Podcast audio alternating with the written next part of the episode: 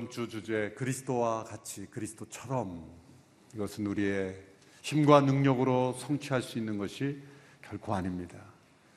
그리스도의 생명이 내 안에 임할 때 내 안에서 재생산의 역사가 일어나는 것입니다.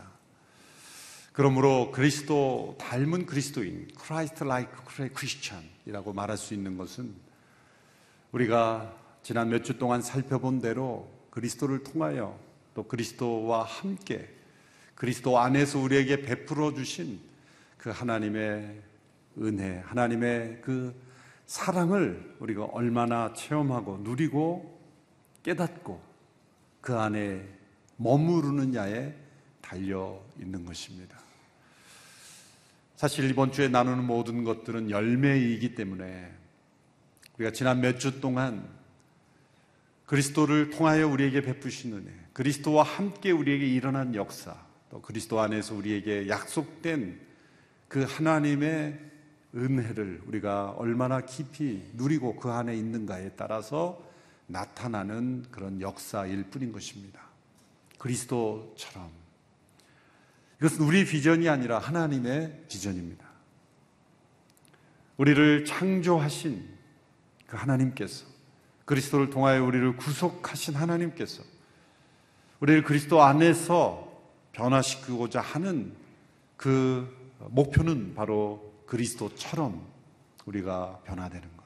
그 아들의 형상을 본받는 것. 이것이 하나님의 비전이요 계획입니다.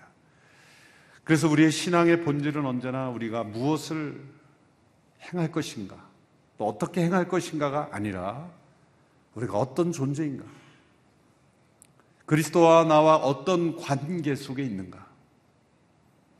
무엇을 행할 것인가가 결코 아닙니다. 나는 어떤 존재인가? 그리고 어떤 존재가 되어가고 있는가? 끊임없이 우리의 마음 속에 되짚어야 되는 질문은 바로 그것 하나입니다. 그리스도 안에서 나는 하나님과 어떤 관계를 맺고 있는가? 그리스도를 통하여 나는 베풀어 주신 하나님의 은혜 앞에 어떻게 반응하고 있는가? 그리스도 안에서 나는 하나님과 얼마나 가까운 관계 속에, 견고한 속에 존재하는가. 그것이 나와 그리스도의 관계로부터 모든 것이 시작하는 거예요. 삼위일체 하나님과의 관계 속에 들어가는 문도 그리스도이신 거죠. 하늘의 모든 신령한 복이 나에게 주어지는 통로도 그리스도이신 겁니다. 그래서 그리스도께서 문이 되시고 길이 되시고 진리가 되시고 나의 생명이 되어 주신 모든 것들이 그리스도의 생명이 나에게 이식되었기 때문에 가능한 것이다. 여러분, 우리의 신체 중 일부가 망가져서 못 쓰게 됐을 때 우리는 이식을 통해서 안구도 이식받고 신장, 간, 하나님께서 허락하신 의술로 인해서 우리가 이식을 통해 생명의 기능을 회복합니다. 그러나 완전히 죽게 되었고 죽었을 때 죽은 시체에게 다른 어떤 것을 이식할 수 없죠. 생명이 있어야 그 장기 이식도 효과가 있는 거죠. 생명 자체를 이식할 능력은 인간에게 없습니다. 그런데 그러한 일이 일어난 거죠. 우리에게 그리스도의 생명이 이식된 겁니다.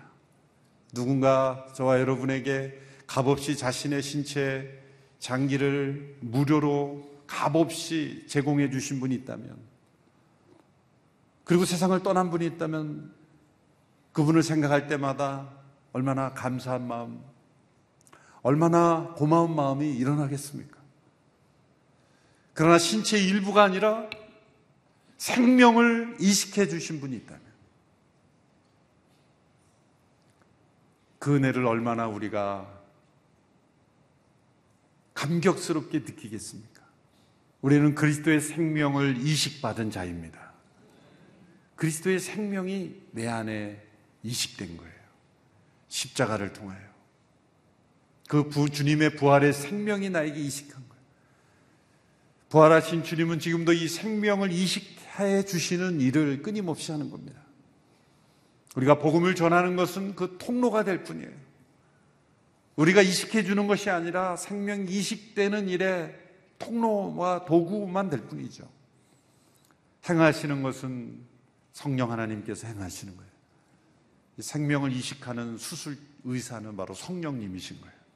끊임없이 생명을 이식하고 또 생명을 이식하고 그리스도의 복음이 증거되는 일마다 때마다 사람마다 그 대상마다 생명 이 식되는 역사가 끊임없이 일어나고 있습니다.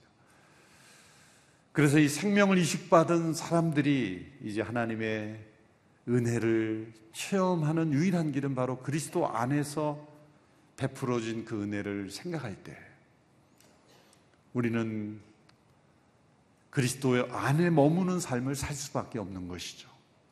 오늘 요한일서 3장 1절에 보십시오.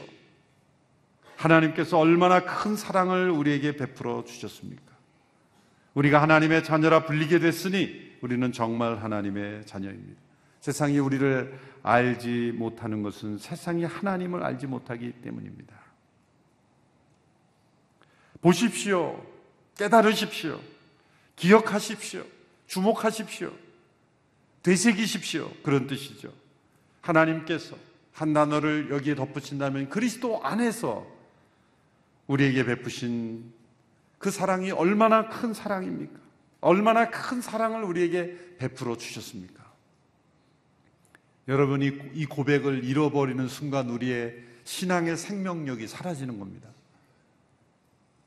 그리스도라는 이름을 우리가 되새길 때, 묵상할 때, 찬양할 때, 고백할 때, 그 그리스도 안에서 우리에게 베풀어 주신 하나님의 사랑이 얼마나 놀라운 사랑인가 라는 것이 우리의 마음속에 밀려와야 되는 것이죠.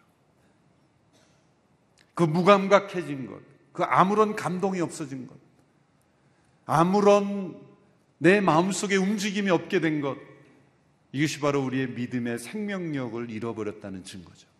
그리스도 안에서 우리에게 부어진 하나님의 사랑이 얼마나 놀라운 사랑인가. 우리를 창조하신 사랑만이 아닙니다. 우리를 창조하셨지만 하나님을 배반한 우리들을 버리지 아니하신 그 사랑, 버리지 아니하실 뿐만 아니라 성육신하심으로 우리와 같이 되심으로 십자가에 죽기까지 낮아지심으로 우리를 대신하여 죽으신 그 사랑. 대신하여 죽으셨을 뿐만 아니라 부활하셔서 우리에게 생명을 나누어 주시고 우리를 하나님의 자녀로 택하여 주시고 자녀 삼아 주시고 하늘의 모든 상속자가 되게 하신 그 사랑. 보라 얼마나 그 큰 사랑이 우리에게 주어져 있는가. 이 사랑 위에 우리의 삶의 정체성이 세워지고 이 놀라운 사랑 위에 우리의 삶의 기초가 세워질 때 우리의 삶은 결코 무너지지가 않습니다. 나의 삶을 형성하고 있는 이 기초가 어디에 세워져 있는가? 그것이 그리스도 안에서 부어진 하나님의 사랑인가? 아니면 세상의 그 무엇인가? 그것을 우리는 잘 점검해 봐야 하는 것입니다. 하나님의 속성 중에는 특별히 증명할 필요가 없는 것들이 있습니다. 하나님의 전지전능하심이 자연 만물을 보면 그 하나님의 지혜와 능력이 분명히 나타납니다. 이미 증거가 주어져 있기에 증명할 필요가 없는 속성들이죠. 그 하나님의 사랑은 사실 이 우주 만물이 하나님의 사랑으로 창조되었고 우리 인간의 존재도 하나님의 사랑으로 창조되었지만 죄로 말미암아서 하나님을 대적하는 그 속성이 우리 가운데 있기 때문에 하나님의 사랑이 보이지 않는 거예요. 하나님의 능력은 잘 보이는데 하나님의 사랑이 보이지 않는 그런 모순과 문제가 우리 가운데 있습니다. 그러나 하나님께서 우리가 아직 죄인 되었을 때 그리스도께서 우리를 위하여 죽으심으로 우리에 대한 하나님의 사랑을 확증하신 것입니다. 확증하셨다는 단어가 거죠. 하나님의 사랑이 어딨냐 말할 때 하나님 말씀하십니다. 그리스도를 보라. 십자가에 못 박힌 유일하신 아들 그리스도를 보라. 그가 십자가에 못 박히기까지 내가 너희를 사랑하노라. 그를 통하여 그와 함께 그리고 그 안에서 내가 너희를 나의 자녀로 너희들을 맞이하였다. 그리스도가 나의 사랑의 증거라.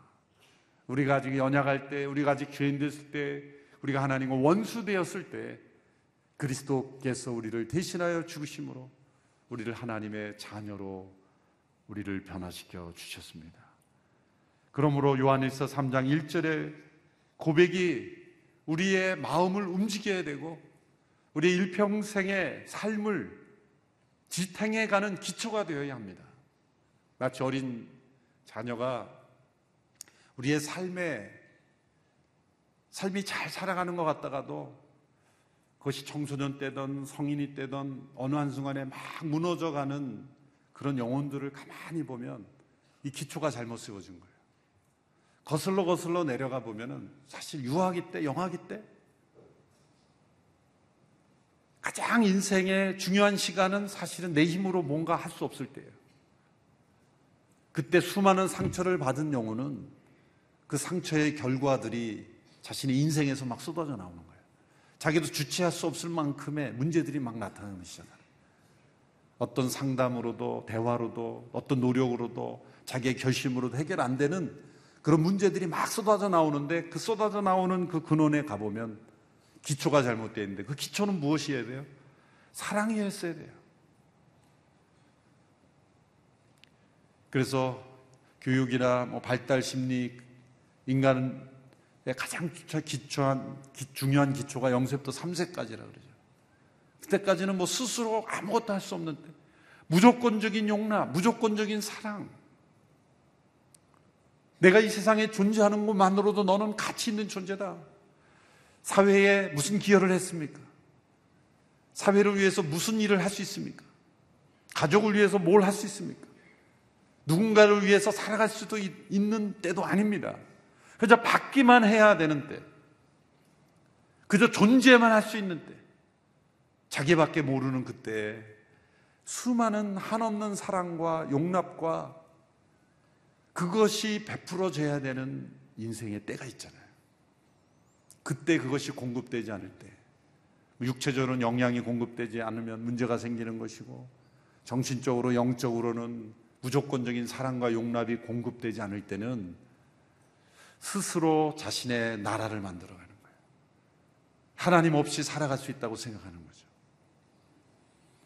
우리의 영적인 가장 중요한 기초에 이 3장 1절의 말씀이 밑바닥에 깔려져 있어야 돼요.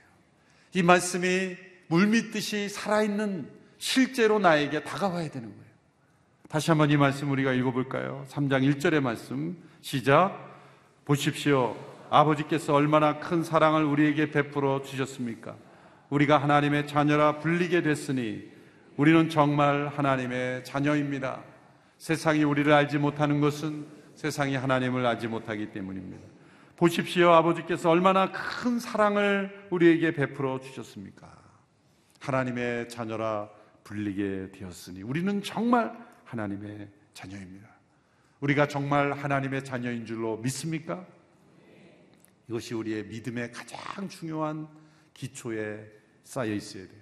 그것이 그리스도 안에서 우리에게 베풀어 진 하나님의 사랑입니다. 이것이 우리의 정체성을 형성해야 하는 것입니다. 누구로부터도 이 사랑을 받지 못했다고 생각하는 사람은 누군가를 사랑할 수 없는 것처럼 우리 인생을 잘못 살아가는 그런 길에는 반드시 내가 얼마나 그리스도 안에서 하나님의 큰 사랑을 받았는지를 깨닫고 체험하지 못했기 때문입니다. 인생을 잘못 살아가는 사람뿐만 아니라 성실하게 매우 성실하게 살아가는 사람에게 이런 문제가 나타나요. 누가 보면 15장에 나타난 큰아들의 문제였지 않습니까? 집을 나가 재산을 모두 허브하고 방탕하게 살아가는 둘째 아들이 돌아왔을 때 큰아들이 그 동생을 받아들이지 못했죠. 나는 아버지를 위해서 성실하게 집을 떠나지도 않고 아버지가 하라고 하는 건 다 했는데 나를 위하여 베풀어 준 것은 무엇이냐라고 하는 그 큰아들의 문제도 이 정체성이 잘못되어 있는 것입니다. 아버지가 큰아들에게 이렇게 말하죠. 얘야, 너는 항상 나와 함께 있지 않느냐? 내가 가진 모든 것이 다 내 것이다. 그런 아버지를 위해서 열심히 일하는 삶을 살았지만 아버지와 함께 하는 삶은 살지 못했다는 거죠. 아버지를 위해서 무엇인가를 하는 것이 나의 본질이라고 생각했지만 아버지는 아들이 자신을 위해서 하는 것이 아니라 아들과 함께 하는 것이 아버지의 중요한 문제였습니다.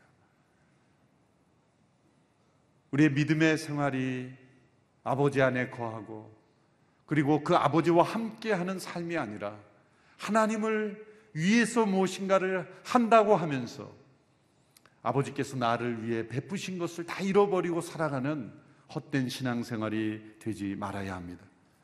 오늘 본문 1절에서 말씀하고 있는 것, 그리스도인이란 누구입니까?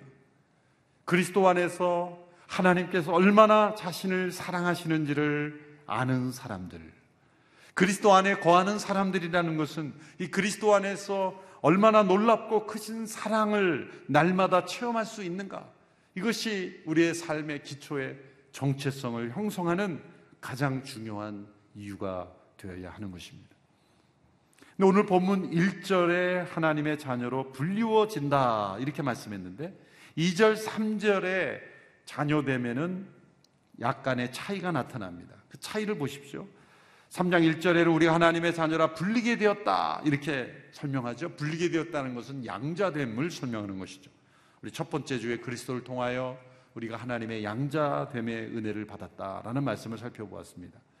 그런데 2절, 3절에서는 그리스도와 같이 그리스도처럼 변화된 하나님의 자녀가 된다라고 말씀합니다.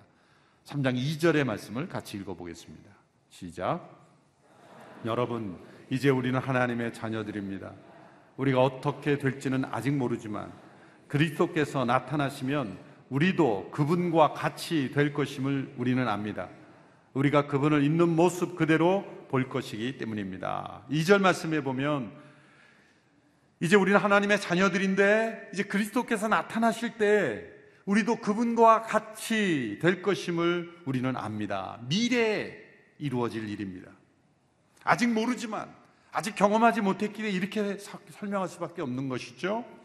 그리스도께서 나타나실 때 그분과 같이 될 것임을 우리는 압니다. 그분을 있는 모습 그대로 보게 될 때가 올 것입니다. 자, 1절에 하나님의 자녀로 불리워지는 단계는 아직 하나님의 자녀다운 모습이 전혀 없는 상태. 값없이 의롭다함을 받았기에. 그리고 하나님의 자녀라 양자로 택함을 받고 불리움을 받았기 때문에 아직 하나님의 자녀다운 모습이 없는 단계일 수 있어요. 그저 사랑을 입었을 뿐이에요. 그런데 2절에 미래에는 그리스도와 같이 되는 하나님의 자녀의 단계가 있는 겁니다. 뭐 신학자들은 이것을 영화, 글로리피케이션, 영화롭게 되는 구원이다. 1절을 뭐 신학적 용어로 표현하면 칭의, justification, 의롭게 됨으로 하나님의 양자로 불리게 된 단계, 칭의의 구원이다. 2절을 표현하면 영화의 구원이다. 이렇게 설명할 수가 있겠죠. 우리가 다 그리스도께서 나타나실 때 그리스도처럼 변화되는 이것은 하나님의 역사로 이루어지는 것입니다.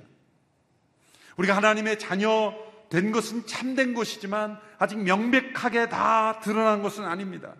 마치 성육신의 기간 동안 그리스도께서 이 땅에 계실 때 하나님의 아들이셨지만 온전히 그 하나님의 아들이심이 드러나지 않았죠. 그래서 사람들이 잘 알아보지 못했죠. 그분이 하나님의 아들 되심이 온전히 드러난 것은 부활의 사건을 통해 아, 이분은 진짜 하나님의 아들이시구나. 그것을 십자가의 사건 통해 백부장이 보았고 그리고 우편 강도가 보았던 거죠. 그런데 온전히 드러난 것은 바로 부활을 통해 로마서 1장의 말씀대로 그분의 다시 사심을 통해 하나님의 아들 되심이 온전히 세상 속에 드러나는 거예요. 마치 그처럼 우리가 이 땅에 육신 가운데 있을 때는 하나님의 자녀이지만 완전히 하나님의 자녀됨이 나타나지 않았습니다. 감추어져 있습니다. 그러나 그리스도께서 나타나실 때 이제 모든 것이 명백하게 드러날 때가 올 것이다. 우리도 그리스도처럼 변화될 것이다. 라는 약속이 우리에게 주어져 있다는 거죠. 자, 그러면 이런 질문이 생깁니다. 그때에 그리스도처럼 우리가 변화될 것이라면 그냥 있는 그대로 살면 될 것 아닌가? 그때 알아서 변화될 것이라면 가만히 있으면 되는 것이 아닌가라는 생각이 들 수가 있습니다. 그러나 그거 그렇지 않다는 것이 3절의 말씀이에요. 우리에게 주어지는 현재의 변화가 반드시 나타납니다.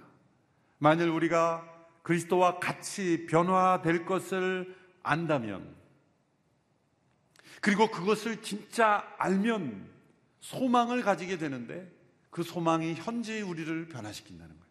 그것이 3절의 말씀입니다. 요한일서 3장 3절의 말씀 같이 읽습니다. 시작. 누구든지 그분을 향해 이 소망을 가진 사람은 그분께서 정결하신 것처럼 자신을 정결하게 합니다. 너무 중요한 말씀입니다. 누구든지 그분을 향해 이 소망을 가진 사람은 그분께서 정결하신 것처럼 현재 자신의 삶을 정결하게 합니다.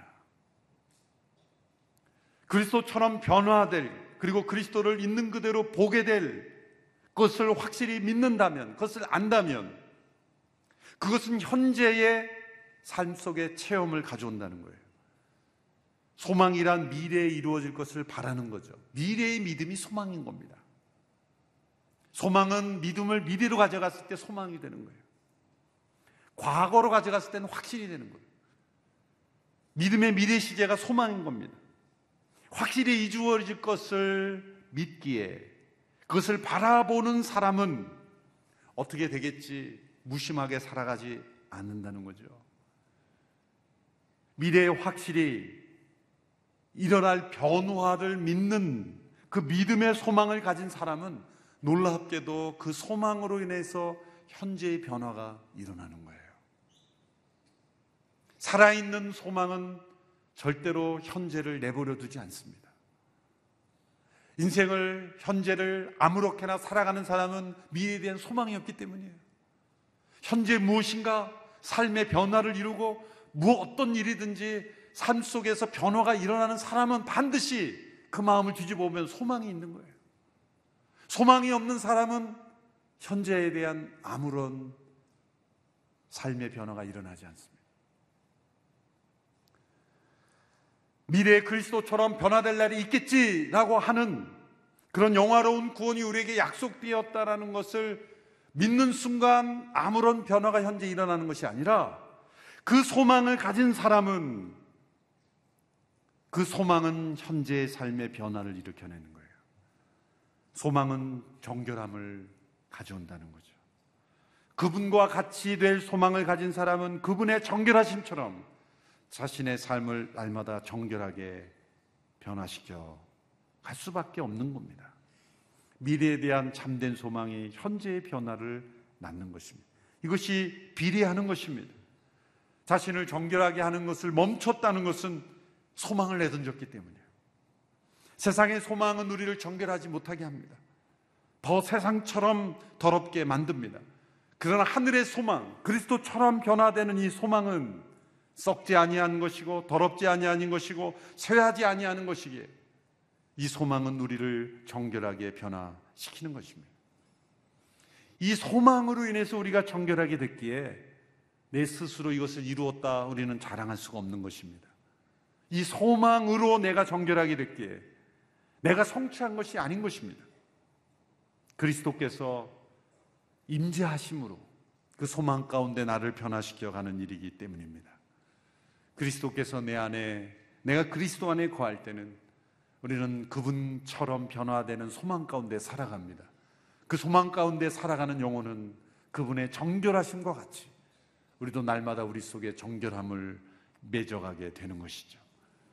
그래서 어떻게 정결하게 할 것인가에 초점을 두기보다는 우리는 그 앞서 있는 소망에 초점을 두는 것이 그것이 우리의 능력이 되는 거예요.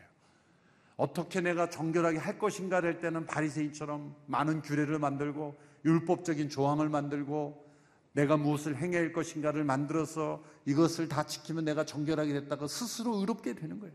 잘못 빠져드는 거예요. 이 정결함이 어디서 나와야 됩니까? 이 소망. 그리스도를 있는 그대로 만나게 될 그 소망. 그리스도를 만나게 될 때 그리스도처럼 온전히 변화되는 이 소망. 우리가 그리스도 안에 거한다는 것, 그리스도께서 내 안에 거한다는 것은 날마다 이 소망 가운데 살아가는 거예요. 한순간도 이 소망을 버리지 아니하고 매 순간 그리스도를 바라본다는 건 이 소망으로 나아간다는 거예요. 이 소망이 우리를 떠나지 않게 되기를 바랍니다. 이 소망을 품고 살아가면 놀랍게도 우리는 그분의 정결하심처럼 내 안에 정결함이 이루어지는 거예요. 세상의 것들이 좋아지지가 않는 거예요. 하늘의 것들이 좋아지는 거예요. 이 소망이 우리를 붙잡기 때문입니다. 내가 정결한 사람이 돼야 되겠다는 결심조차도 내리는 거예요. 그러나 우리는 이 소망을 더욱 품는 일에 주님을 바라보고 주님 안에 거하는 이 소망이 날마다 우리를 우리 안에 살아 있을 때 놀랍게도 그리스도처럼 변화되어 가는 일이 우리 가운데 하루하루 이루어 가게 될 줄로 믿습니다. 누구든지 그분을 향해 이 소망을 가진 사람은 그분께서 정결하신 것처럼 자신을 정결하게 합니다.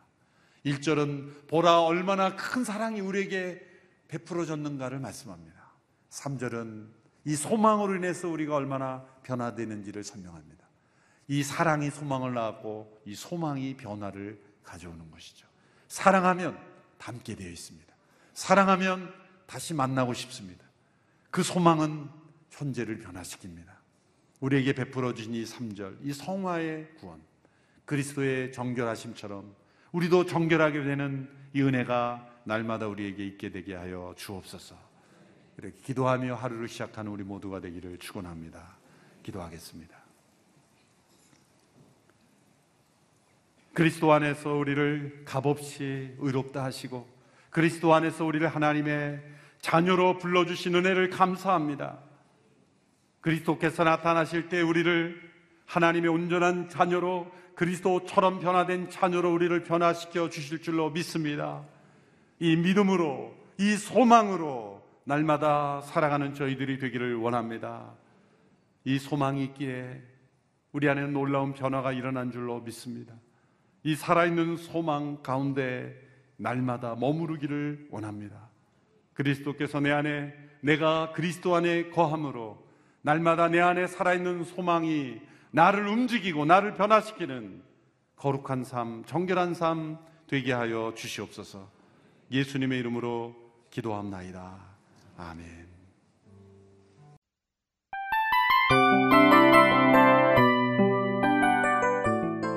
이 프로그램은 청취자 여러분의 소중한 후원으로 제작됩니다.